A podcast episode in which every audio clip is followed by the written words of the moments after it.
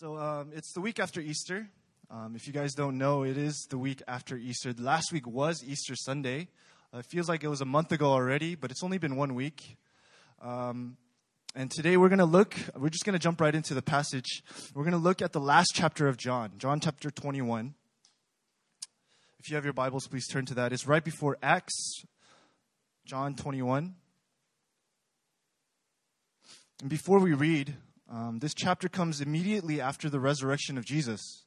Uh, so before we read John 1 21, I want to ask you a question. What was this atmosphere uh, immediately following the resurrection? What was the atmosphere like? What was the punigi, right? What were the disciples of Jesus doing? And if you read chapter 20, right before 21, in the immediate aftermath of the resurrection, we don't see a lot of joy. We don't see a lot of celebration. We don't see the disciples going out telling everyone that Jesus is alive. What do we see? We see a lot of fear. We see a lot of confusion. We see a lot of disbelief.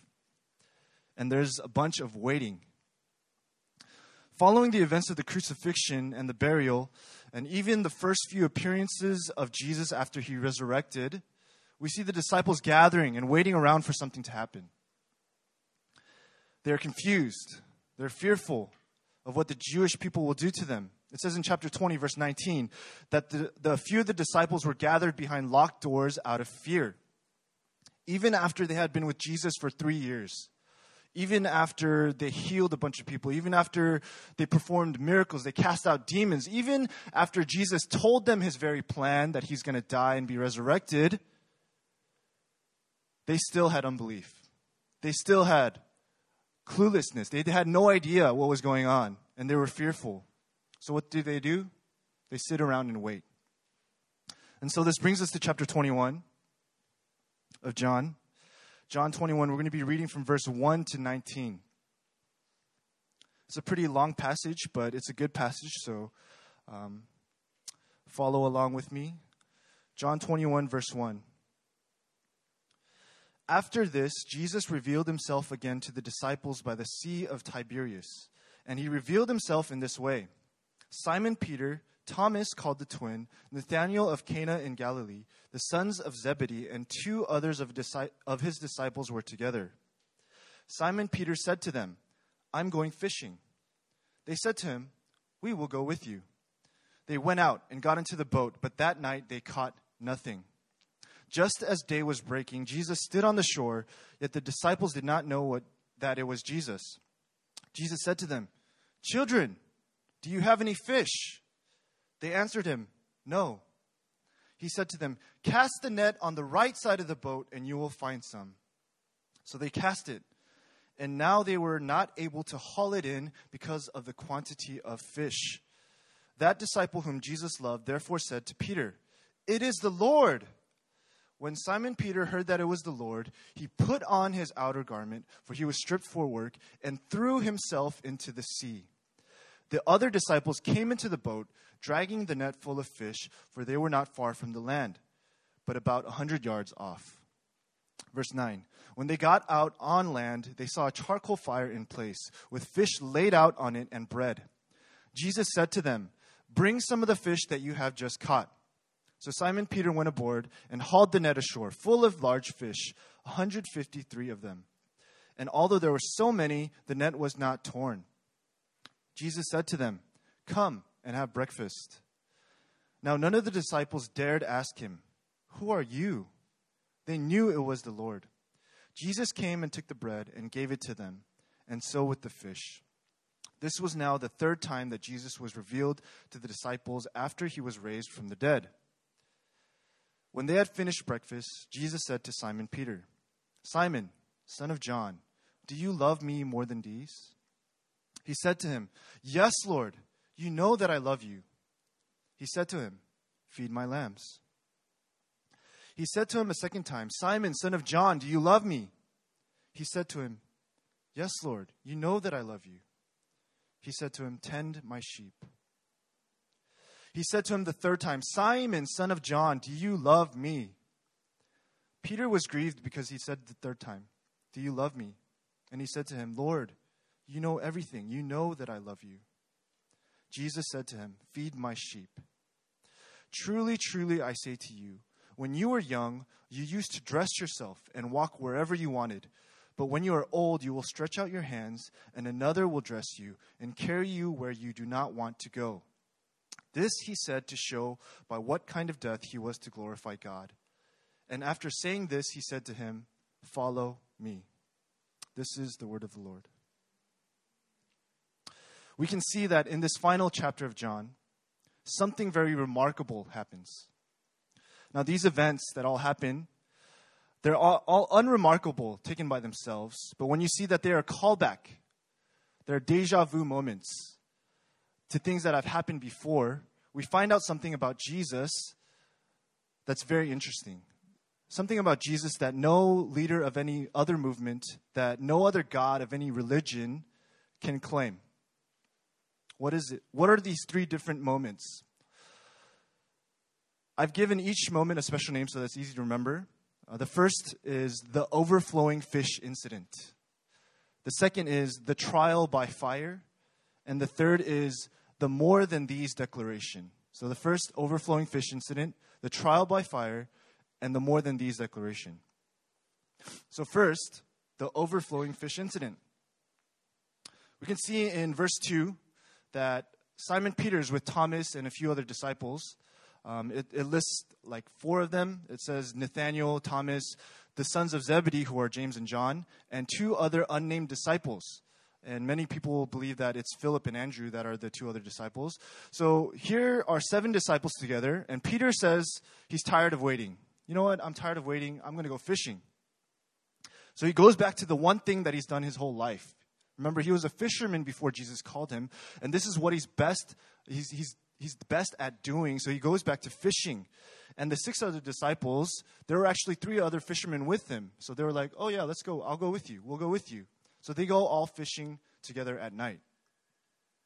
But here's the thing about fishing in the first century you have to remember that this is not a technologically advanced era. It's not uh, an era with like machines and robots and things that can do work for you. They had technology, of course, like boats and nets. These are all technology whether you believe it or not. Um, but that's all they have. They have a boat and a net, right? They don't have the machines that can pull up the fish. They don't have machines that can do all the work for you. You just push a button and the fish drop, right? They don't have that. What, what they had back then was their body, a net, and a boat. So what they had to do, they had to throw the net out and pull it back in. Throw the net out and pull it back in. So they're doing this. It's physically to- toiling, it's physically exhausting, and yet they do it over and over and over again all night. But they catch nothing. And in the morning, they see a man on the shore, and he comes by and he's like, Hey, do you guys have any fish? They're like, No. And this man that they don't know who, who he is yet, he's like, Hey, maybe if you throw the net on the right side of the boat, then you'll catch some. And they're like, they're probably thinking like, what? Right? But they do it anyway. And what happens? They catch so many fish that it's hard to pull in. And this event that happens this morning is actually similar to what happens when Jesus first called his disciples. If you look at Luke, Luke 5, uh, verse 1 to 11, Luke is right before John chapter 5. Um, I'll read it for you. It says, On one occasion, while the crowd was pressing in on him, to hear the word of God, he was standing by the lake of Gennesaret, and he saw two boats by the lake. But the fishermen had gone out of them and were washing their nets. Getting into one of the boats, which was Simon's, he asked him to put out a little from the land. And he sat down and taught the people from the boat. And when he had finished speaking, he said to Simon, Put out into the deep and let down your nets for a catch.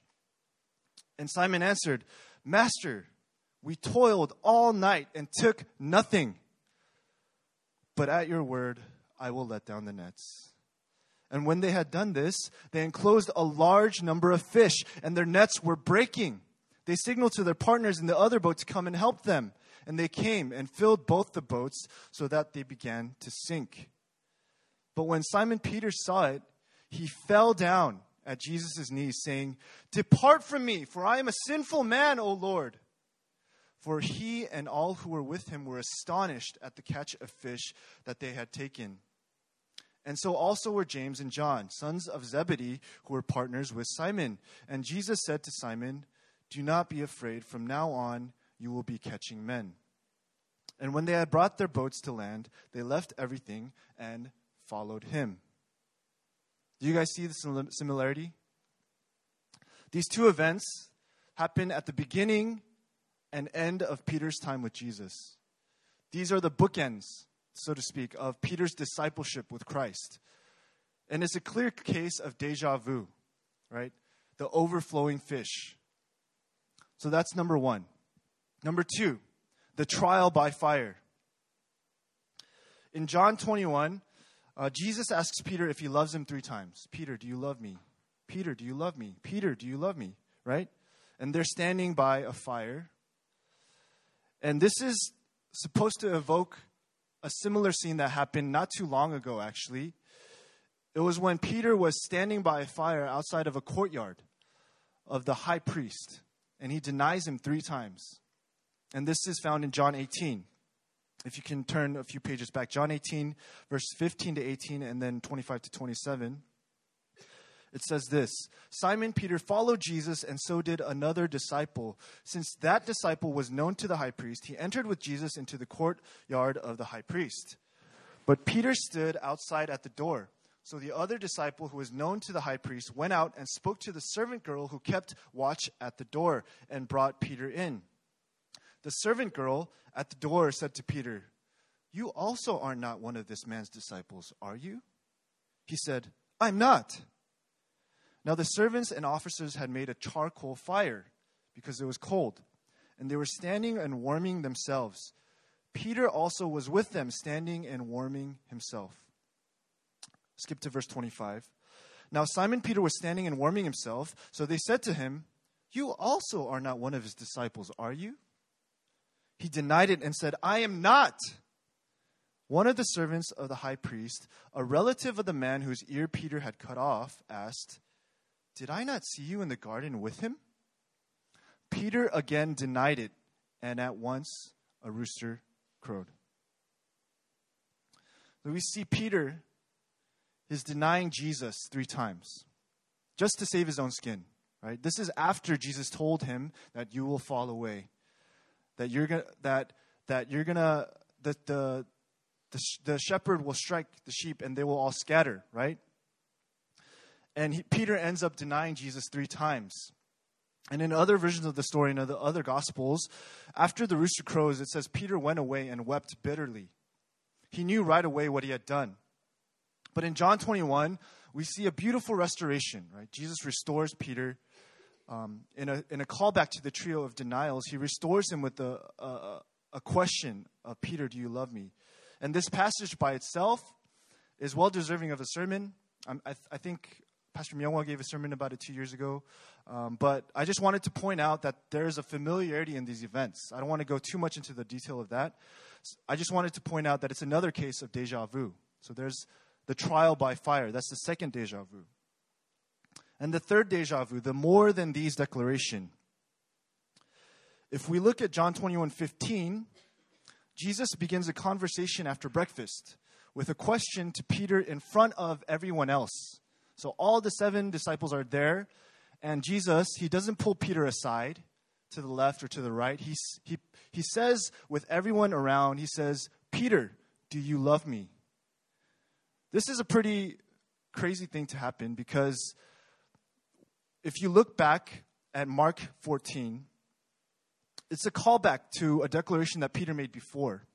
Mark 14, 26 to 31 says, And when they had sung a hymn, they went out to the Mount of Olives. And Jesus said to them, You will all fall away, for it is written, I will strike the shepherd, and the sheep will be scattered. But after I am raised up, I will go, go before you to Galilee. Peter said to him, Even though they all fall away, I will not. And Jesus said to him, Truly I tell you, this very night, before the rooster crows twice, you will deny me three times. But he said emphatically, If I must die with you, I will not deny you. And they all said the same. Okay, first of all, before we get into the deja vu, first of all, I'd like to point out that this is a pretty big event, and Jesus it's it's the lead up to the crucifixion, right? It's like the the grand finale, right? And it's like the main event. It's like the Super Bowl, right, of of church history. And Jesus gives one of the worst motivational speeches ever. Right? This is right before he's going to go to the cross, and he gives them a speech that basically says, You're going to fail. Okay? in any sport okay in any sports competition like like football and basketball and anything or even in a war like a general goes up right and says we're going to go out there we're going to win the battle do it stick to your training we're going to win right but jesus does the exact opposite of that he says we're going to go out there and you're going to lose what a speech right but what does peter say even though they all fail even though they they all fall away i will not jesus what is he basically saying? He's saying, I love you more than these guys do. Jesus is using this question Peter, do you love me more than these? He's saying, Remember that time you said that one thing? And he's saying it in front of all of these other disciples because Peter did the same thing, right? Even though these guys fall away, I will not, Lord. This is the third deja vu moment, the more than these declaration. So I pointed out three likely um, deja vu moments, callbacks that Jesus uses in this scene. But what's the point? The point. What's the point of Jesus calling back these moments for Peter? What's the point of Jesus bringing these bad memories, pretty much, right, back up to Peter? It shows us that Jesus, remember, Jesus, the Lord of the universe, he can command the wind and the sea. He can command the fish of the sea. He can uh, he had just taken the sin and shame of the world on the cross and was buried with it. And he was just risen again from the, the grave. He conquered death through his resurrection. This same Jesus was saying, Peter, I'm your friend.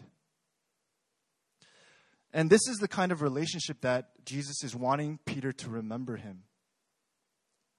You have to remember the context that I shared at the beginning was that right after the resurrection, the disciples were confused. They were fearful. They were full of fear. They were they did had no idea what to do. And Jesus even showed himself to, to them on occasion, two times before this, right? This is the third time. And their expectations for Jesus were just crushed when he died. And Jesus knew in this moment, in this time of fear and confusion, in this time of crushed expectation, that the disciples did not need a master. They, not, they did not need a political leader. They didn't even need a counselor. Jesus knew that in this moment that what they needed was a friend.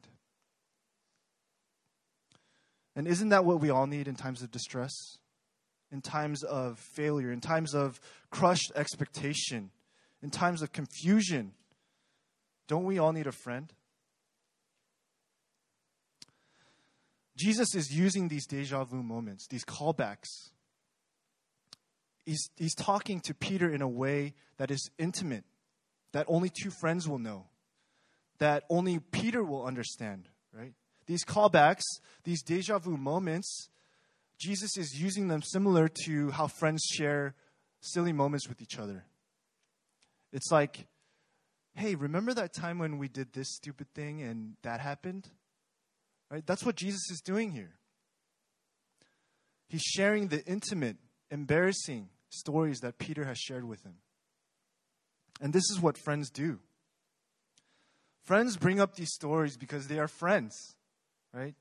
In fact, only friends can bring up these kind of stories for the fact that they are friends. Someone that is not your friend, that brings up an embarrassing story about you, is not your friend. They're right. They're doing it to cut you down. They are doing it to embarrass you. They are doing it for the the matter of just bringing you down. But friends do these things to make fun, but also to what? To forgive, to have a good laugh, to remind themselves that we shared these moments together. And that's exactly what Jesus is doing here. Jesus brings up these stories of Peter to show him that he shouldn't feel shame about what's happened and that he's forgiven him. He brings these stories up to build Peter up and to restore him. He brings up these stories to show Peter that he is his friend. And this same Jesus, who knew Peter so intimately, who knew Peter's faults and failures, and yet chose to be his friend, this same Jesus is still alive today. Remember, Easter was last week, and we celebrated the resurrection of Jesus, the resurrection that Jesus will never taste death again. That same Jesus is alive today, and he calls us into relationship with him. He calls you and I, friend. In John 21 5, if you look at that verse, when Jesus calls out to the disciples from the shore, it says, What? Children, do you have any fish?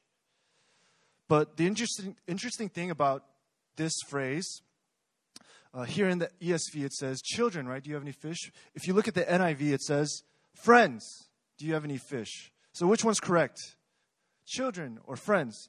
If you look at the Greek, yes, I go to seminary, so I studied Greek.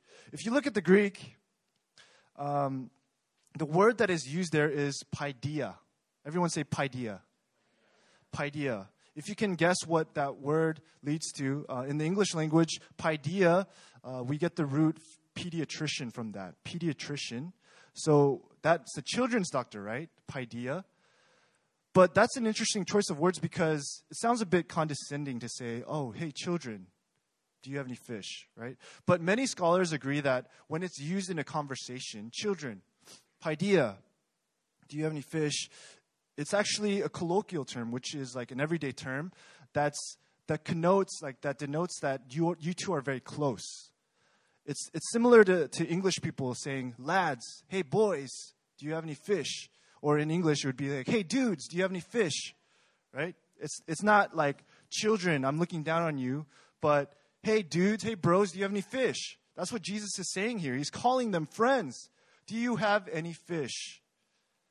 And this was the level of intimacy that Jesus had with his disciples. He wants to call us friend as well. So, how do we respond to this? How do we respond to a friend that knows us intimately and that forgives us for our failures? I have three applications. Um, sadly, I did not. I did not come up with them. I took them from a Tim Keller sermon, um, but it was for the same uh, scripture, but it, he had a different sermon. It wasn't. I didn't just copy his sermon. I just took the three points. Okay, if you want to listen to that sermon and, and, prove that I didn't copy his whole sermon, I just copied the applications, um, you can go listen to it. It's called Eating with Jesus. Um, but anyway, the points, uh, they all start with F so that they're easy to remember. The first is feast with him, the second, fly to him, and the third, fail with him. So, first, feast with him. Feast with him. So I'm convinced that 90% of friendships, or my friendships at least, they begin and are sustained by eating with people. If you think about it, like more than half of your your times with friends are just eating. Hey, let's go eat this. Let's go eat that, right? And if we're if we're gonna be friends, honestly, if we're gonna be friends, then we have to eat something good. If if it's bad food, then I'm not gonna have a good time, and it's it's probably not gonna be good. So but Jesus, he's doing the same thing, right? He shares a meal with his disciples on the beach, on the seashore. He's sitting around a fire and he's telling stories. Hey, remember that time, Peter, that you did this thing? He's sharing a meal with them. How can we do that today? Well, feasting with someone just means spending time with them, right? How do we spend time with Jesus? We read his word. We talk to him by praying. We gather with his people. We meet with his other friends, right? That's what we're doing right here, right now. Last week, we shared communion with each other. Every Sunday, we come to Sunday to worship and seek his face together. That's how we feast with Jesus. These are all ways to feast with him.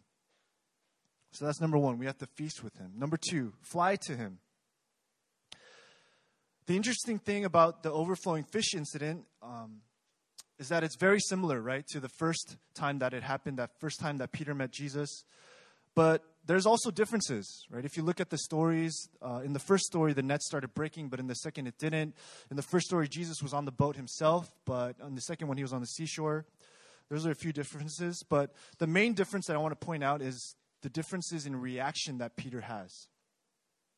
In Luke 5, when Jesus first calls Peter to follow him, Peter's reaction to the miracle is that of confusion, of fear, right? Of repentance. He says, Depart from me, Lord for I am a sinful man. But what happens in John 21? We see a changed Peter. When John yells, It is the Lord, Peter's reaction is not of fear. What does he do? He puts on his coat, just pretty weird because what, if, what happens next, right? He jumps into the water and he swims as fast as he can to the shore. Why would you put on your coat? Like more, most people would take their coat off and then jump into the water, but he already had his coat off and he put on his coat and then went to him. Kind of weird. But this is what happens when a stranger becomes a friend. When you are a friend with someone, you go to them. You go to them. You fly to them in a crisis. You fly to them when you want to seek forgiveness. You go to them in happy times, but also in sad times. You just want to be with them because they are your friends. In whatever happens in your life, if you have a friend, you want to fly to them. And that's what we see in Peter. So we have to feast with him, we have to fly to him. And the last thing is we have to fail with him. Fail with him. What does this mean? Fail with him. Let's look at John 21, 15 to 19 again. Jesus questions Peter three times Do you love me? And we already made the connection with Peter's three denials, right? So, in a way, Jesus is asking Peter, Hey, Peter, remember that time you denied me? And Peter says, Yes, Lord, I remember. But then Jesus says, Feed my lambs. And again, Jesus asks, Hey, Peter, remember that time you failed me again?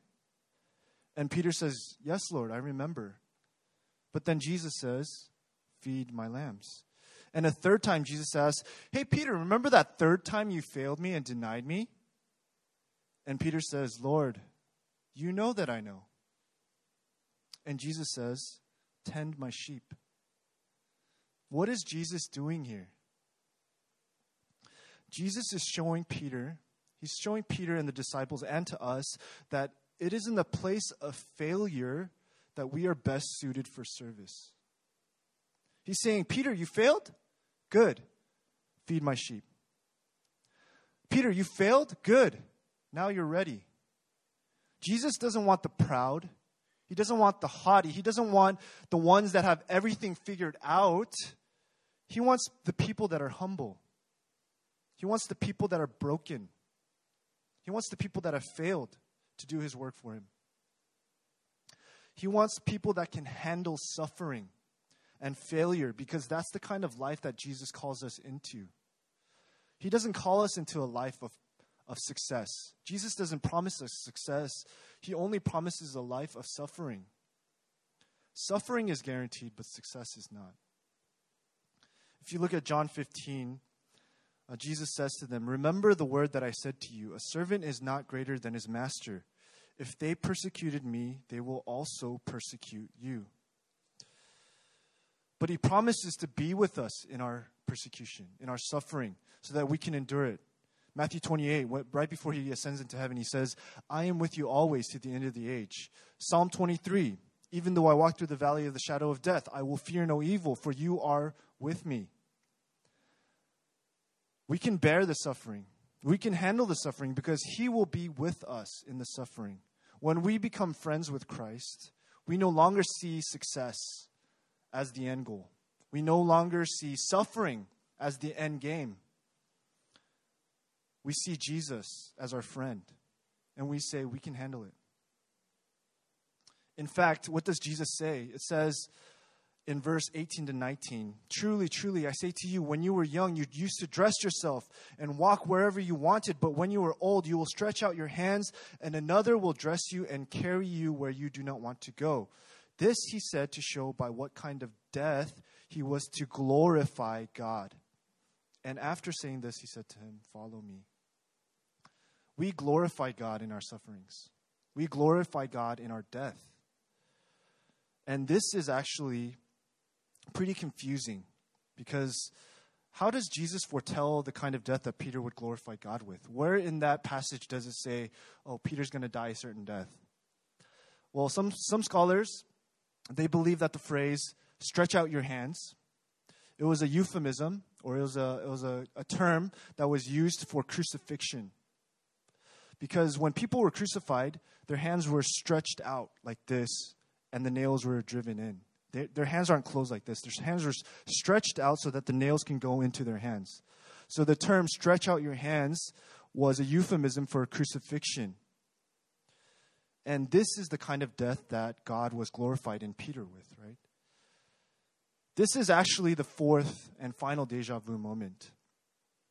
I call this the stretch out your hands moment. In predicting Peter's way of dying through his martyrdom, through his crucifixion, he is calling back to what happened to him not too long ago. He is calling back to when he stretched out his own hands to be nailed to the cross.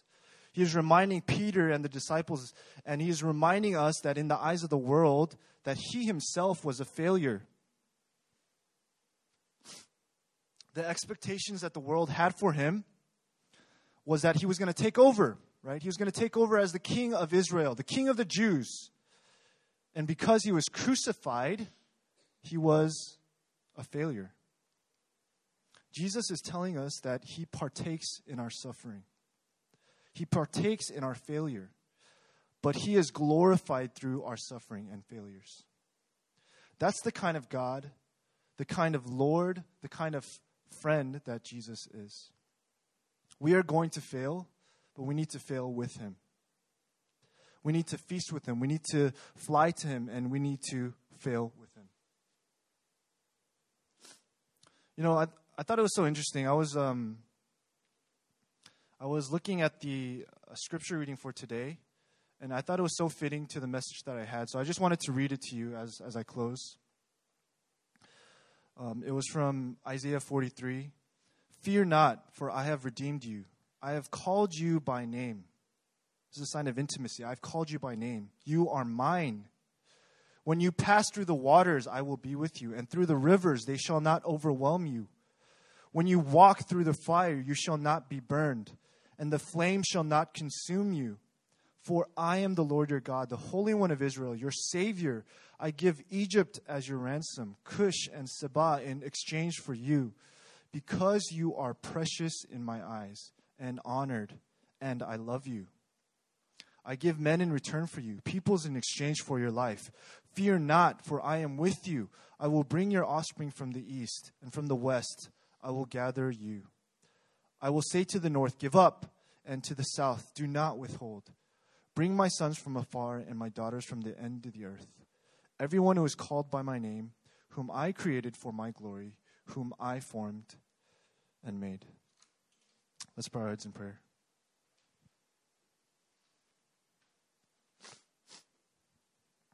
Father, we thank you for the friend that we have in Jesus the one who sees us in our failures, the one who sees us in our shame and our sin, the one who accepts, accepts us even though he sees all of that. The one who knows us intimately, the one who hears our cry, the one who forgives our sins. God, we thank you for a friend that we have in Jesus that we can overcome this world. We can overcome fear and failure. God, I pray that this friend that we have in Jesus would be real to us more today. As we look on your word, as we look on your scripture, as we gather together in this place, I pray that you would draw near to us, God. And Father, help us to share moments with you that are precious, that we can look back on and, and laugh about, that we can say, wasn't that an amazing time? Wasn't that an amazing time of glorification for you, God? Where you turned this rotten situation around, where you turned this failure of mine into victory. God, I pray that this, this Jesus would be our friend today. That we would cling to Jesus, that we would run to Jesus, and there we will find comfort. We pray all this in Jesus' name. Amen.